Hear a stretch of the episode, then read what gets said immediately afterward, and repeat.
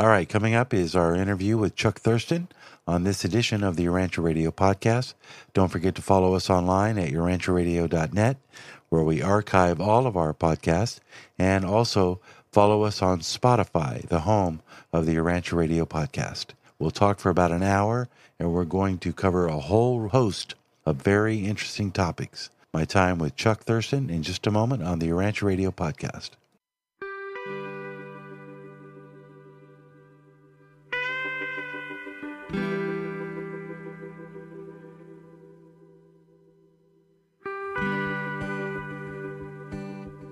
And that's why I, I, wanted to bring you on because you wrote something that I had an opportunity. Uh, a, a, one of my listeners sent me what you wrote, uh, and we were mm. happened to be talking about the Lucifer influence in today's world, and Caligastia mm. and his role. And I found what you wrote to be absolutely fascinating about that. Mm. Oh, cool. Yeah, and was that uh, the um, adjudication yes. time frame? Yes. Yeah. Talking about right, the expansion right. of time and how time is different for us than it is. So I want to get to a little bit about that. Uh, but I do want to kind of do a little bit of an introduction. Chuck Thurston started reading the Urantia book in the mid 70s, and after exploring many other sources of spiritual insight, the discovery of the Urantia book, he says, and its teachings marked the beginning of a new and profoundly life changing growth in understanding of the nature of God and the meaning of our existence. You know, I think we all kind of have that same thing in common, don't we? Yeah. Yeah. I think we do. Mm-hmm. What Absolutely. did you? What had you tried before? You know, like what were some oh, of your experiences? All kinds, all kinds, of things. You know, things that were popular in the '60s and '70s. Yeah, EST. Um, that was one of them, right? I, I never, I never got into EST. Erhard seminars, seminars mm-hmm. training. Yeah, I had a lot of friends who did, but I, I never did that. The way, the but, way uh, was, I think, but, I might have been part of a church group that had the way because I remember our our Bible looked a little different from everybody else's, but it was basically a mm. sort of a hippie Jesus re- religion, you know. Yeah. Yeah, no, I didn't. I wasn't that so much, but I was in like Alan Watts and Timothy Leary and mm. some Eastern Eastern philosophies yeah, things like that. Sure, Ma- Maharishi Mahesh studied, Yogi studied some of that and some of the Indian philosophies too. I mean, mm. the India in India they evolved the largest concept of infinity I think I've ever found anywhere. I mean, they had a sense of eternity and infinity that was missing from most cultural yeah. philosophies. I, I found that very intriguing. Did you read uh, Byron but, uh, uh, book about Theodicy? He recently came out with that one I didn't don't mean to throw it at you at it quickly, but uh, he kind of touched on one? Um, which book? The, Theodicy, and he's again talking oh, about Theodicy. yeah about yeah I've looked at some of that. Mm-hmm. The yeah. the basis of it being if there's a God, why does it, why do, are bad things allowed right. to happen? So he really kind of delves into that. Right. Um, but there is yeah. a, a, a, the common thing that I'm getting from uh, a lot of people that's different now in this decade than it was in in the 2010s and the certainly the first part of the first part of the new century uh, is that it's become dark, and I'm not sure why. It seems like it's harder and harder to have faith, but it's actually strengthened my own resolve in the Urantia book. I've never been more convinced now that the Urantia book mm-hmm. is what it says it is because it's now it's offering solutions to problems that maybe weren't so prominent in the 1990s. You know, and, you know, they mm, talk about, well, the, right? I mean, we weren't worried about totalitarianism eh, when I first started reading the Urantia book, but they dedicate an entire chapter to it. And they uh-huh. give they give instruction to us. It's almost as if mm. they're giving us something to help us save ourselves from something that's yeah. you know. Am I wrong in, well, in the, feeling that way? Well, the threat the threat is always there, and it's certainly been there big time in the over the last hundred couple hundred years. So I'm not sure it really went away, but maybe we're, we were distracted by other things. Um, but the rise of social media has made me much more aware of a lot of things. I mean, you can't escape it if you if you take an independent, and you know, if you hold independence of mind and just look to see what's out there, not necessarily going to the mainstream news sources, you know, which tend to have a very indoctrinating effect, as I'm sure you're aware. Yeah, but it's if you changed look outside everything. Of that, yeah. If you look outside of that, then you begin to see more clearly. I think some of these dark forces that are in play, and also the good forces that are rising up. in opposition.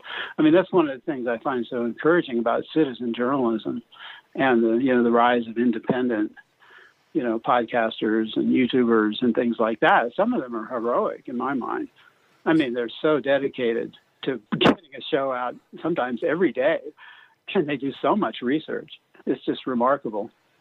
So if you find there's good stuff out there online, if you can find it, you know, you just have to have your mind open and then you know have a have a desire for an alternate view on things. And it is out there, and there's a lot of it I find very encouraging, but it's also being oppressed you know, suppressed and yeah. opposed. Throttled it's, is there's the a real. Yeah. There's a real battle going on. I mean, it's been going on for a long time, ever since the rebellion broke out. But it's kind of relocated to this sphere of information. You know, the control of information is a, a big, big part of where the struggle is taking place right now. It is because there are people who have a certain agenda um, Mhm. Maybe they view humanity. See, you know, to me, the number one problem in the world is that we have a lot of millionaires and a lot of people of tremendous influence, the Mark Zuckerbergs. And, and, and man, the thing that I'd like to do is shove a Urantia book into their hands and send them away for a year and make them read that book because what I see, no, seriously, because you know, Yeah, Elon, no, they have these I hear you. illusions of grandeur. They're going to chemtrail the Yeah. the skies and control the weather, and they're going to do all these radicalized, dehumanized, atomized. And I know the Most Uh-huh. Highs must be looking down at these these people and going, "Man, Yeah. what are these guys doing?" Do any of them know Uh-huh. about the Urantia book? Yeah, probably not. Well, it's really it's a godless kind of thinking too. Yeah, It's like it, it's like self self deification. You know, we need to deify the human race as opposed to turning to God for you know uh, a sense of reality and guidance. It's wanting to usurp that. I mean, that's what Lucifer was about. You know, his whole rebellion was about self deification, denying the existence of the universal Father and positing himself as God, or like Caligastia said, calling himself God of Urantia. hmm So that that pattern of self deification runs all through our culture, where you know there's a hubris, there's a self-aggrandizing dimension to it that has no real moral limits, and that's part of the problem because there's no higher sense of reality that we're all part of. You know, the part in the whole relationship. You know, I think part of the secret of moving forward is individuals voluntarily taking responsibility for the good of the whole. hmm hmm And that everyone has a mind toward that, then it's not just about more for me, it's about what's good for everybody. And that's a real change in thinking that gradually, I'm sure, will occur over the future ages. Well, it, eventually we'll get there. I think eventually we have the Yeah. potential.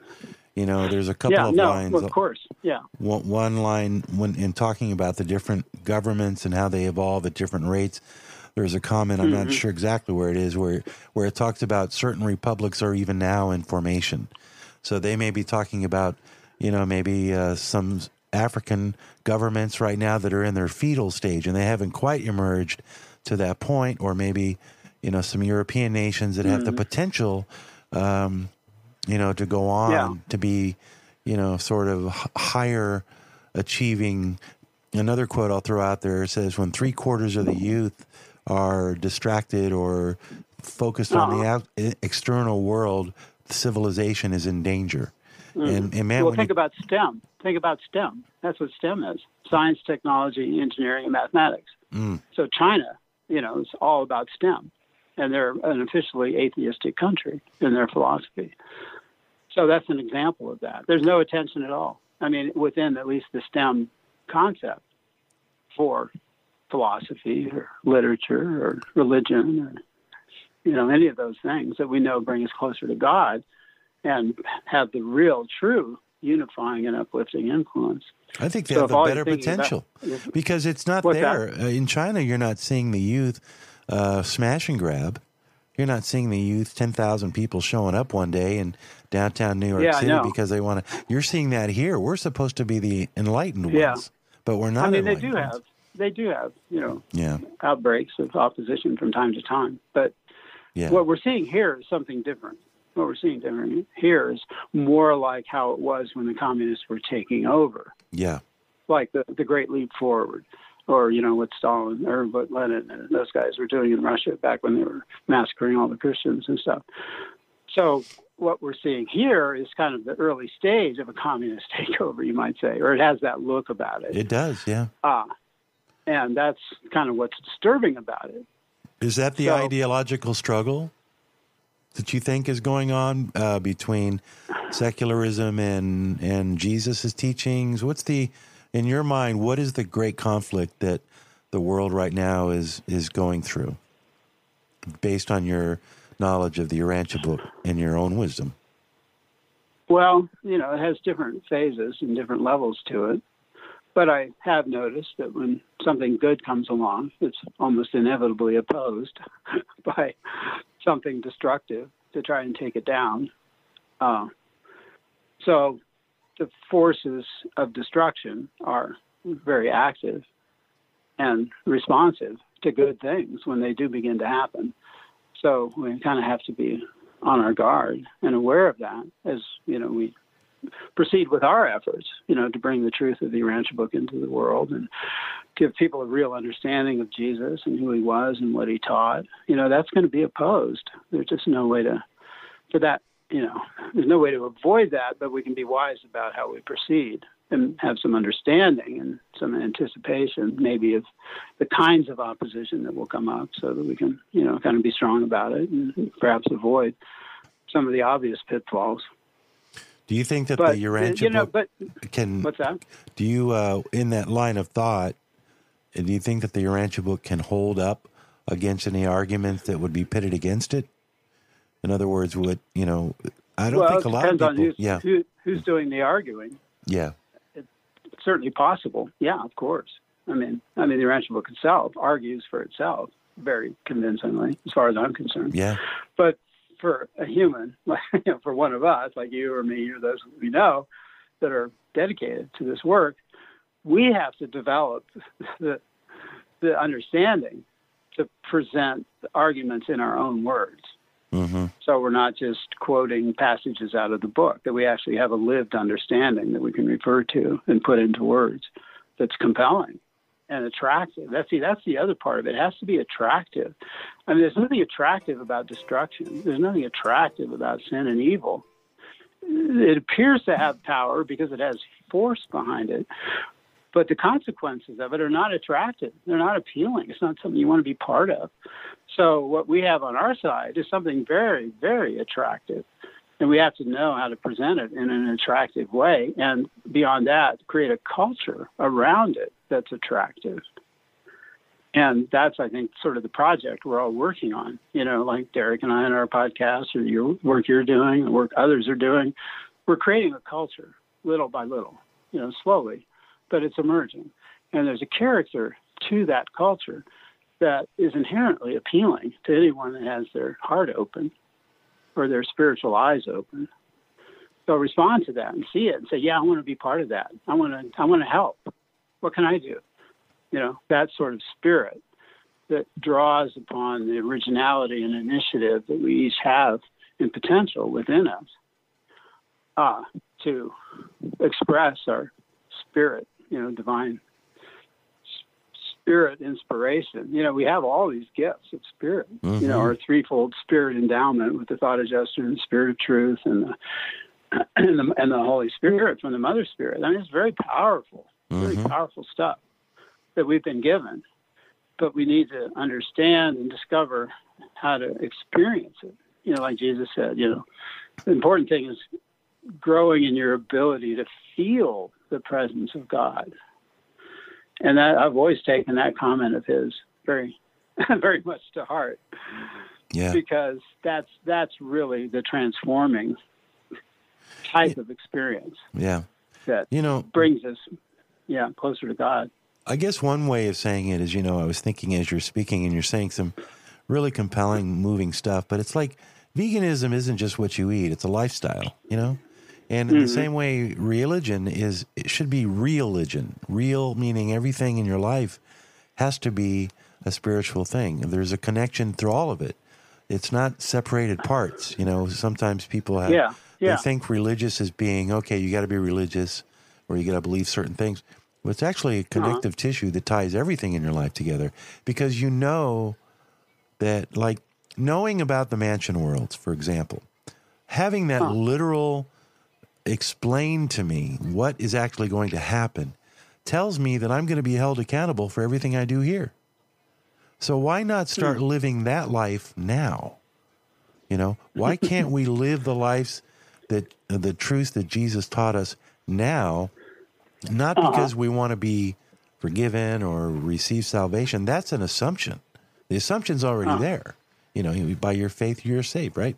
So why can't religion just be a real, real, realistic approach to living life as a spiritual person, doing things, just knowing that you're doing something good for somebody else is God's will, and it's nothing uh, more or less than that. But you know, yeah, you can start that way. Yeah, yeah.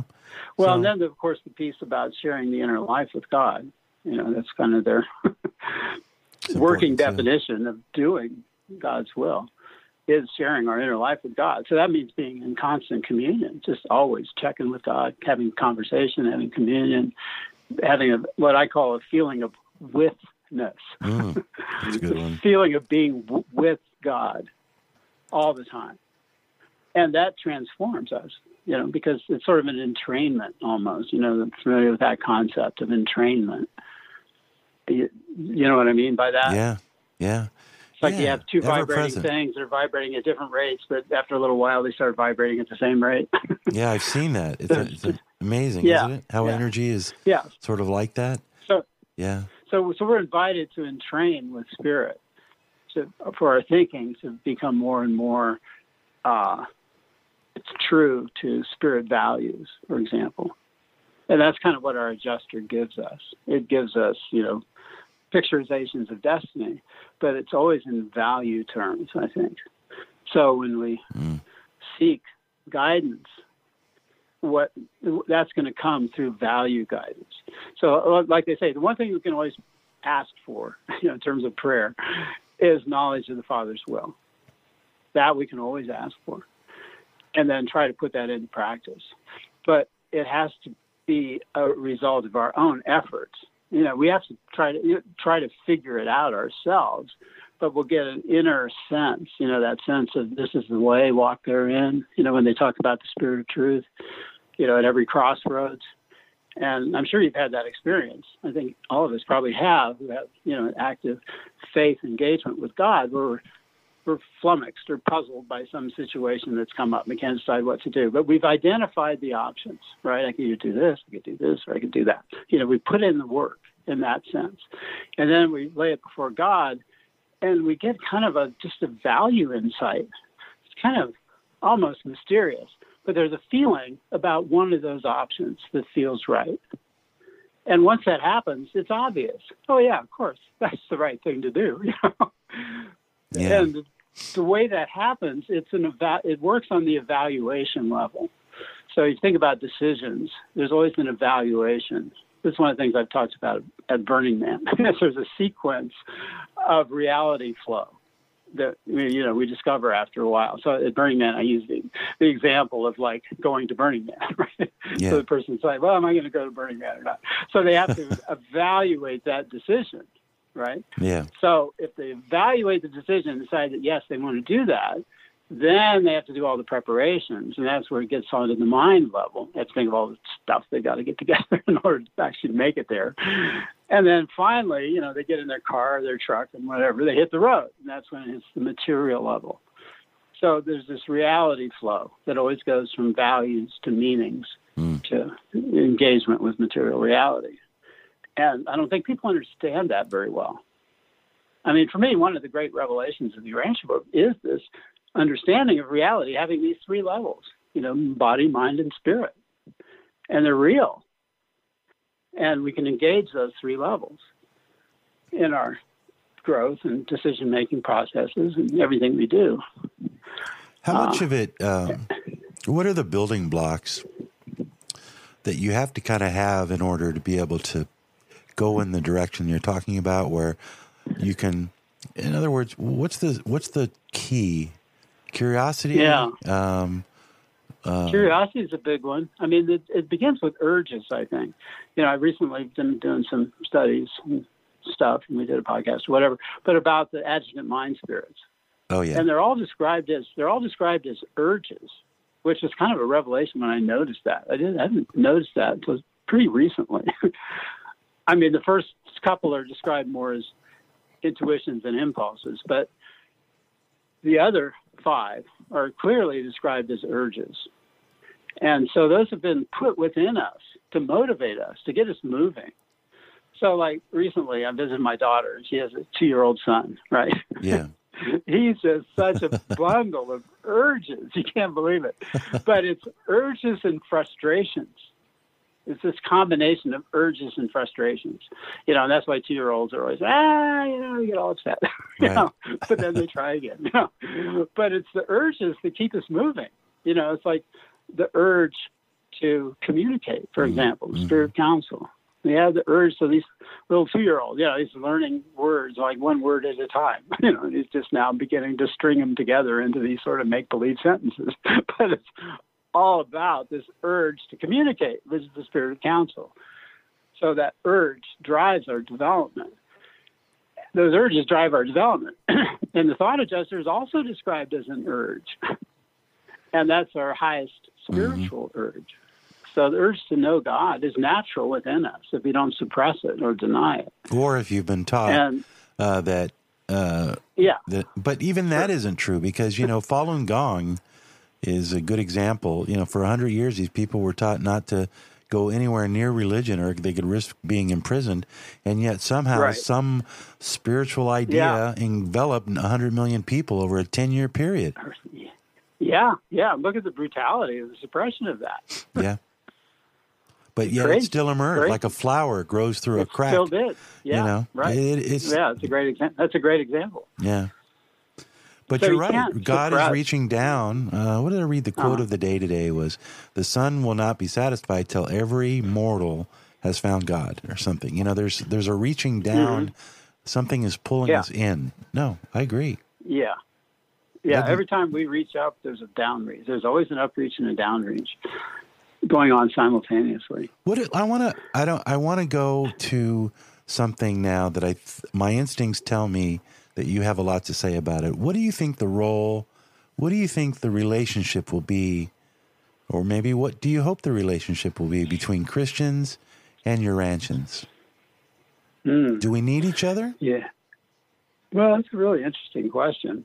Um, I didn't grow up with a really strong, I mean, my family background is all Christian, uh, but my parents were more academics. My dad was more of a science guy, and I mean, my mom held on to her Christianity more than my father did, but not that they ever lost it, but it, to some extent it lost credibility, which I think is what a lot of us have seen. You know that the Christianity I grew up with, at least, didn't. You know, too much of it just seemed like it was made up or weird. You know, like virgin births and things like that. You know, it's just like there's a loss of credibility if you're coming from more of a scientific background, which I did because that was kind of the culture of my family, especially with my father. So I'd always put things through this kind of a reality test in my thinking. You know, to, and with my dad, he would always tell me this: uh, the only way to determine reality is through the repeatable experiment. Right? Yeah, right. The scientific method. So that yeah, that's a principle within within science. You know, if you can repeat the same experiment the same way, then that shows that there's something there, yeah, right? Right. And that works on the material. That works on the material level. But then, how do you address the levels of philosophy and spirit? And, you know, right. all the all the good stuff. You know, beauty, truth, and goodness. Those things. You know, right? Mm-hmm. And you know, our conversations didn't go too far in those directions. But then I found the Urantia book, tried to show it to him, and he said, "Oh, that's just the science. This is what they believed in the '50s." You know, so he kind of dismissed it, which was frustrating, without even looking at the rest of it. so you don't necessarily think that Christians are going to adapt, and or that somehow uh, the Urantia book will be Christified, or will there be a marriage? Uh, because the Urantia book well, seems to say that Yeah. we need them. Uh, that Christianity has its own problems, but Right. you know, that's that's If the embryonic. You know, yeah, But they do say, so sort of like Jesus said to the Jews back in the day, if you don't accept this, others will. Well, that's Other good point. Gentiles, yeah, you know, and they'll accept it. Uh, so it's kind of the same Yeah. with the Urantia book. If the Christians kind of are so stubborn that they're not willing to look at it, then it'll pass on to others. Others will discover it. And, you know, there's, so my, my sympathies are kind of more with the secularist in a weird way. Yeah. Although, uh, you know, I understand Christianity and I see the value of it. And I've come to appreciate it more over the years since I've been studying the Urantia book. I actually have a greater appreciation Yeah, of me too. Yeah. Me too. than I had growing They're, up. they're like than I had brothers, you know. up. I kind of look at them Yeah. as brothers. Yeah. You know? Well, and there's all different kinds of Christians too. Yeah. You know, they, they shouldn't be all pigeonholed into one box. True. Which you know, we tend like to do. the ones that are the most ones that are the most frustrating to me, I guess, are the ones who believe in the inerrancy of the Bible.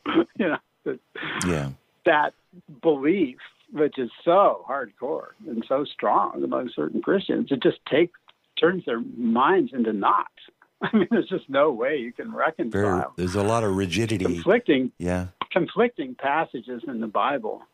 There's no way you can resolve that without understanding. They were written by human Yeah. beings who were, you know, some were maybe godlike, and a lot of them weren't. You know, there's a lot of political agendas running through the Bible. You know, from the day of its origin. Definitely.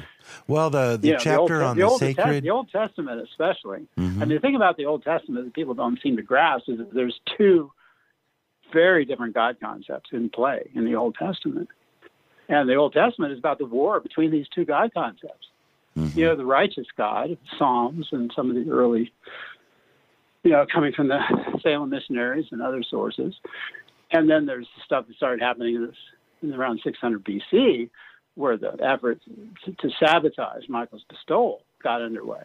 And they in, introduced all these really dark and demonic nationalist, cruel nationalist teachings.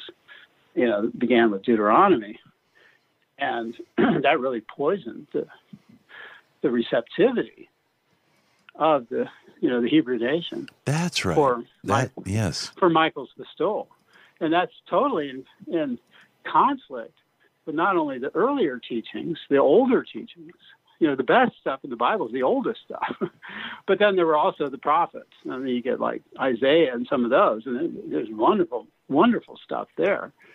But it wasn't enough to, to open their hearts. Was this your uh, position then that you believe that since Caligastia was aware that Michael was going to be uh, uh, that he tried to Uh-huh. sabotage it by making Oh, by basically Yeah. militarizing Jewish theology so that it would become antagonistic about uh, against every Right. other tribe, right?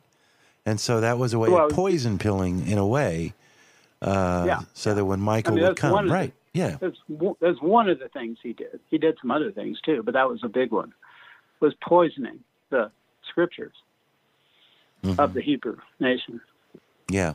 And, to, and to to, where to they this would, day, there's they were still that so conflict. enamored with this these new promises of worldly power Mhm. and dominion, at least the leadership, that the idea of becoming spiritual teachers bringing God to the other nations, they said, "Oh, that's boring. We don't want to do that. We want to take over the world and have power and glory." So there was a switcheroo there that Mhm. happened. You know, whoops. Uh, and and I also see a little bit of you know. Starting around 600 BC and, Yeah. and earlier, but that was the, yeah, definitely a poison pill. So you, you see the intransigence of the Jewish leaders during the time of Jesus. I mean, individuals were very willing, some at least, were very willing to hear what he had to say, Mhm. but the, the leaders were intransigent. And the goal, you know, with Melchizedek 2,000 years earlier, was to have the Hebrew nation welcome Jesus and then carry his message to the world. That was the plan. That was Melchizedek's plan. And the uh, the first thing that happened to derail that was the dispersion of the northern kingdom, because those were the Israelites. the Mhm. Israelites were the northern kingdom, and you know the story about Nathaniel. You know, Jesus met Nathaniel. You remember what he said? Behold, the genuine Israelite in whom there is no deceit. and that and that's how Jesus would have been received Had by the not- northern kingdom. Yeah. But it was wiped out. It was dispersed.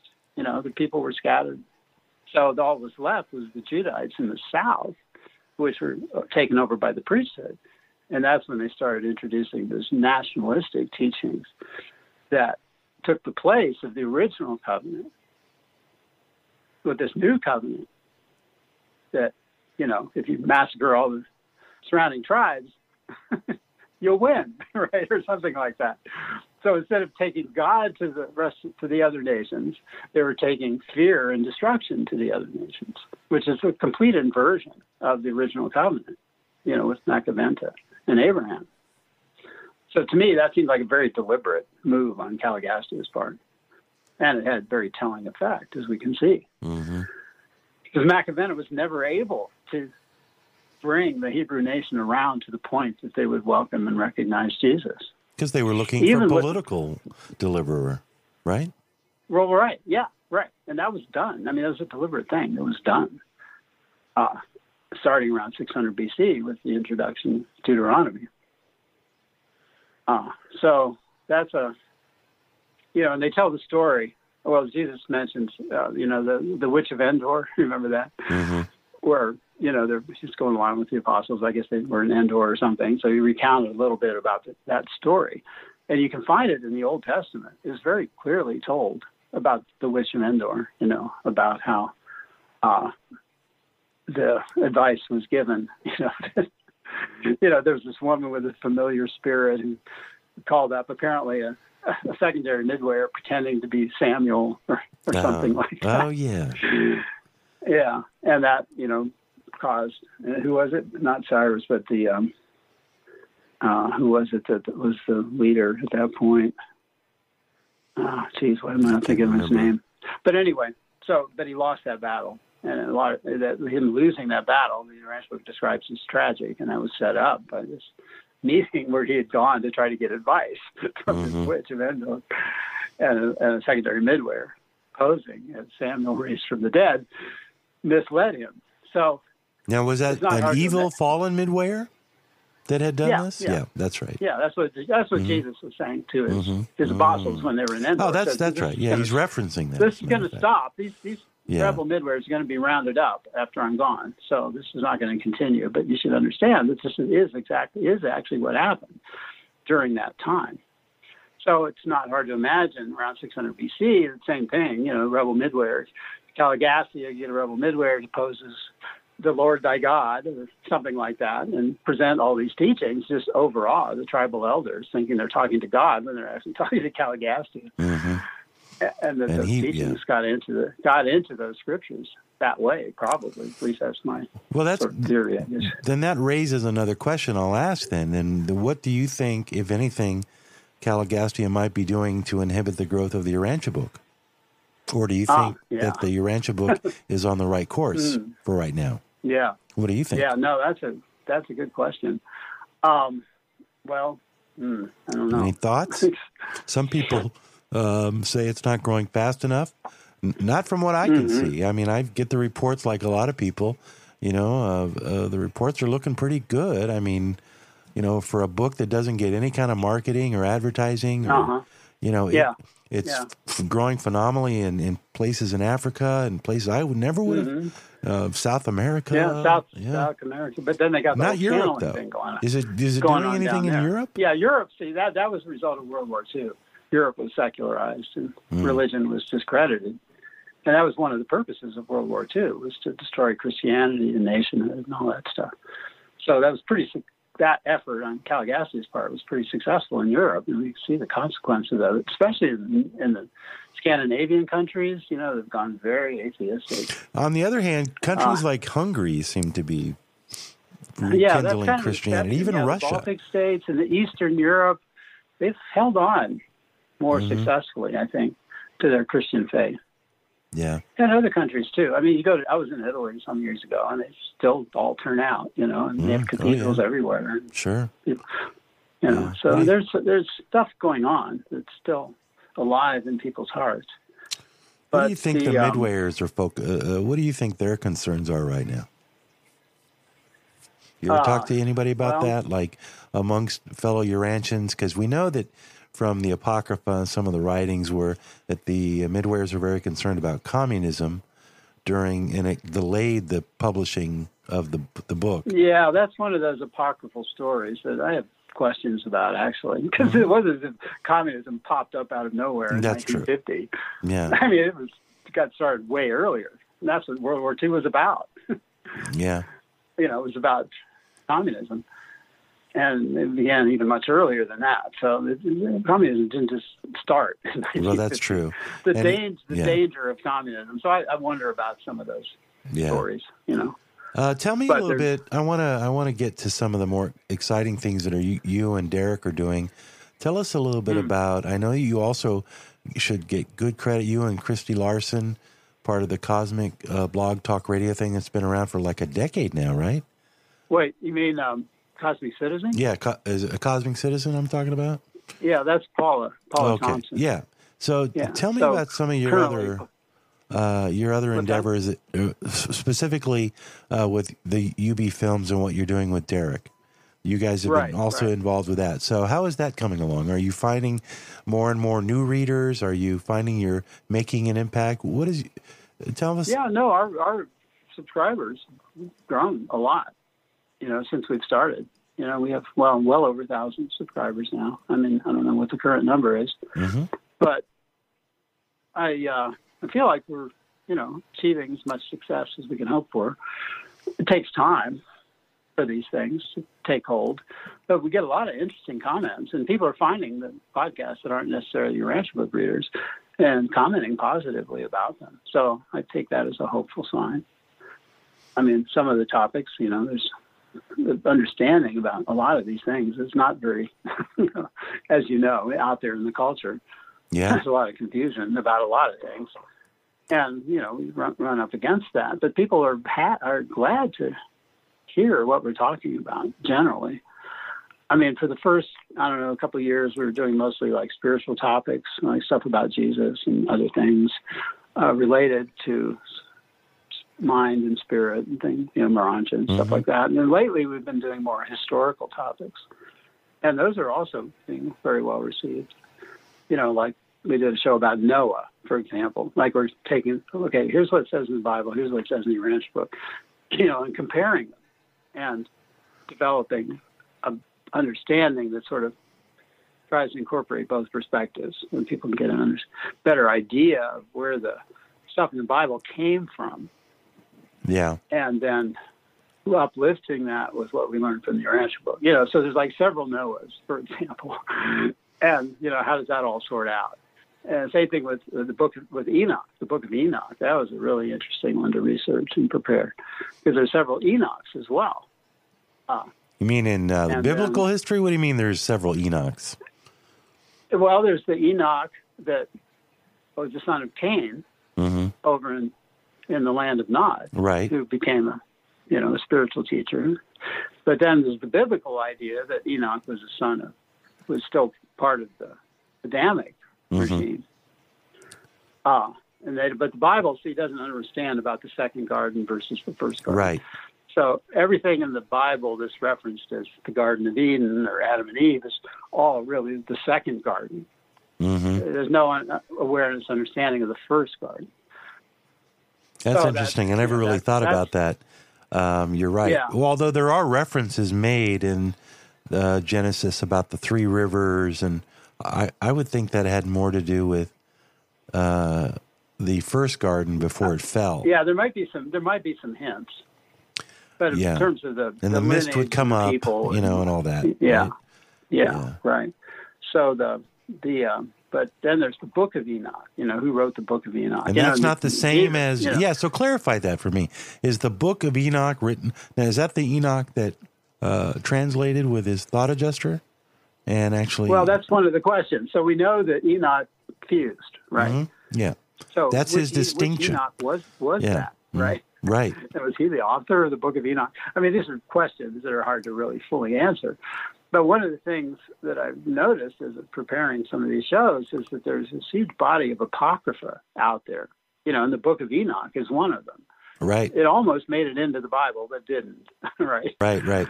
Mm-hmm. But but there are many others, like the Book of Jasher, for example. And I don't know. If you mm-hmm. go to the website to track this stuff, there's literally I don't know, maybe I don't know hundreds, but mm-hmm. yeah, right, close to that of other books that are when you begin to look into this stuff, you realize that the books that are in the Bible, they're also apocryphal. it's just the ones that they happen to select.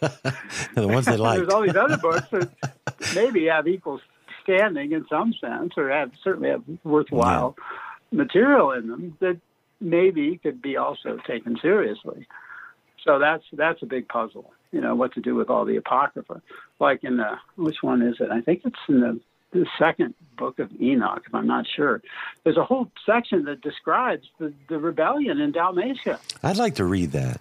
How could but I with different that? Name, but with different names. Oh, I see. The, the, the, names are different, but if you follow the story, it sounds exactly like mm. what happened in Dalmatia. You know. Interesting. Interesting. Yeah. So there's these echoes reaching way back into the past in some of these writings, and you just sort of your jaw drops. I mean, the power of of um, oral tradition to carry forward some of these stories over just incredible stretches of time is just like, you know, it's awesome. I mean, it's hard to believe, but there it is.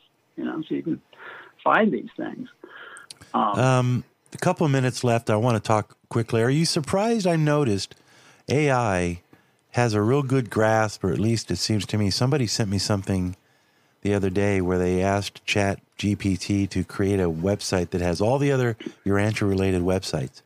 And it assembled mm. a collection of all these websites that are out there that are, it's beautiful. I'm, mm. I don't even, wow. anyway, her website or the person who wrote it, urantiaresources.com, that's actually created by huh. AI. And I did a couple of experiments with AI. I'm not a big fan of AI. I'm kind of hands off on this one. Uh, uh, but I'm I'm amazed at how much uh, it it is able to pull a fairly cohesive, mm-hmm. somewhat accurate representation of the Urantia book. You got to watch it though, because it'll yeah. be there'll be really some very erroneous. It isn't things that just yeah. embedded in. Like, yeah, the equals. Yeah, so you have to you have to. It wouldn't be a good resource to find out. discretion. Yeah. yeah. But um, but some of the stuff he comes up with is pretty remarkable. You know, I forgot I mean, I'm that. using uh, Go ahead. To create imagery for our podcast. Oh now. yeah. Oh yeah. Right. And that's and that's that's been hugely helpful. I mean, I mean, it takes some trial and error sometimes to get something useful, but you know, like I was trying to get an image of a of a Fandor, you know, somebody writing on a Fandor. Right? Yeah. so I, so I, in my prompt my prompt that I put in. I put in passenger bird, right? Yeah. And then then uh, Midjourney came back with a bird sitting in an airplane looking out the window. Literal. yeah, so it could be very literal. That's you're one a, of the things about should mention Midjourney. you're can, yeah you're a digital artist and a photographer, uh, so you enjoy yeah, yeah, putting yeah. together works of uh, Urantia concepts. Sure, sure. Yeah, where could we go and see some of your work? Well, yeah. I have an Instagram oh, account. Oh, okay. Uh, it's th- it's Thurston.chuck. All right, I'll yeah. I'll follow you. At Thurston.chuck. Yeah, and that's At all. Thurston. That's not your ranch stuff. It's just it's just photography. But um, I've been doing photography for a long time, so I try to imbue it with a spiritual sense, that it's not specifically on my Urantia topics and things like that. I see. You're trying to create Morontia. See, that's the attempt that's, that's at Morontia, yeah, yeah. right? Yeah, um, yeah, yeah. I should also give credit to Derek as well because he puts together a really nice production. I don't know who's behind it, but I know the behind the scenes is is crucial to anything. And um, mm-hmm. do you think the there will ever? Do you think pop culture? We'll kind of end it with this. I want to kind of end it on a lighter note, but I, I I look at the amazement of the popularity of things like Star Wars. Well, it used to be back when it was a real good Star Trek, some of the uh-huh. stuff. It seems like the young people today are ready to start talking about life on other planets, and they're kind of assuming mm. that, that, we're yeah. not alone. It seems like they would be ripe for a lot of the information that's in the Urantia book, and would get them very yeah, excited yeah. about the future. Yeah, well, that's one of the reasons we're doing this historical stuff. You know, it's like the ancient aliens and all that kind of stuff. Yeah. Captured people's imagination. So trying to fill in some of the real history, which is just as cool, if not cooler, the stuff they make up. Yeah. You know, along those lines. I mean, not completely without evidence. I mean, the stuff that you know the ancient aliens people they do the best they can with the information they have available. I, I suppose. Uh, but it's exciting to be able to talk about those things in a way that actually ties it back to real history. where you can find like real artifacts Yeah. uh, show the reality of some of these things that are described in the Urantia book that are mistaken to be, well, in a way, sort of, you know, we have been visited and endowed by Oh, yeah. Many times, right? Off planet, off planet gifts of culture and race, even genetics and things. So that's real. That stuff's real. It's just how you understand it and how you understand the purpose of it and what's behind it. That's kind of the key that's often missing. That there's a divine purpose or you know, That's what's always missing. to it. That that actually to me is the missing element to a lot of this ancient alien Yeah. stuff. They they're not clear on the motive. They think that these people are exact- just popping up and exactly. it's like everything else, random and they just showed up and they Yeah, found us. yeah. No, no, no, no, no. We are a Right. Here, I'll see if I can find this quickly. If I can, I'll be proud of myself. If not, okay, I got inspired. I, watching Ancient Aliens, it's a fun thing to do. But here's the literal flat fact: if you're a drive-by, here's what the Urantia book says: Ur- Urantia is the 606th world in the 24th system of the 70th constellation in the 84th universe. Our universe capital is called Salvington. It is one of 100,000 local universes in the in the seven universes which comprise this and make up the entire uh, seven universes. The current, what do they call it? It's the gr- grand universe. Uh, Havona is the central universe that encircles the, the Isle of Paradise, the dwelling place of the Universal Father, the Eternal Son, and the Infinite Spirit. That's about as literal as you're going to get Yeah. yeah. in, in, in, right. in, in explaining just how organized our our universe really is. yeah. Yeah. Totally. Exactly. So that It's means there's random. 600 and thir- there's 13 planets that have evolved life since our planet Uh-huh. evolved life. It takes us to 619. So if you, mu- you divide that by a billion years, it seems like every million years or so, give or take, there's a new planet emerging with life. Mm-hmm. Now, when you look at it from that perspective, it's it's very literal. It's very physical. It's not very romantic, Uh-huh.